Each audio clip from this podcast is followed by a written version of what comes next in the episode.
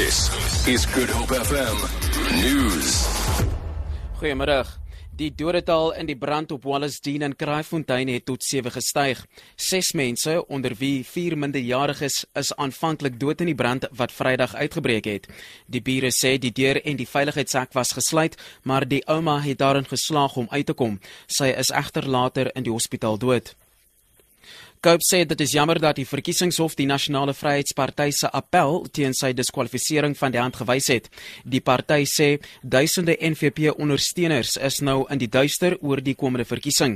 Die NVP het vroeër die spertyd verpas om sy deposito aan die verkiesingskommissie te betaal en is toe gediskwalifiseer. Die verkiesingskommissie het intussen gesê die NVP se naam sal nie op die stembriewe verskyn nie. Cope sê die kieswet behoort verander te word. Cope sê daar behoort na die NVP se saak gekyk te word en hulle moet nie daarvan weerhou word om aan die verkiesing deel te neem nie. Die organisasie Social Justice Coalition het 'n tweeledige hofaansoek gebring teen die stad Kaapstad en eis beter dienslewering aan arm gemeenskappe.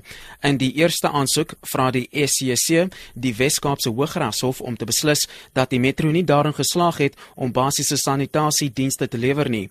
In die tweede aansoek vra die SCC dat die Gelykheidshof bevind dat die owerhede teen arm swart mense diskrimineer wat in informele woonbiede liewer woongebiede gebiede woon. 'n Hofdatum is nog nie bepaal nie.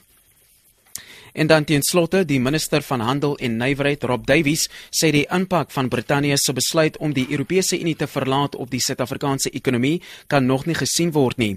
Hy sê egter hy glo nie dat dit drasties wees dit sal drasties wees, wees nie. Uh, Davies sê die media in parlement toegespreek oor die komende staatsbesoek deur Indië se eerste minister Narendra Modi en president Jacob Zuma se staatsbesoek aan Frankryk.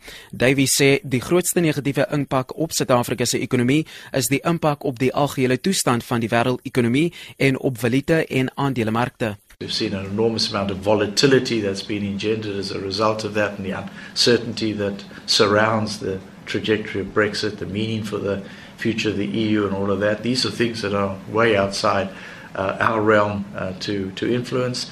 Uh, but, uh, you know, it, it, has, it is having those effects and I think we, those, those will impact on us uh, in, in, in one uh, shape or form. Vir Grip FM nuus, ek is Eugene Beteni.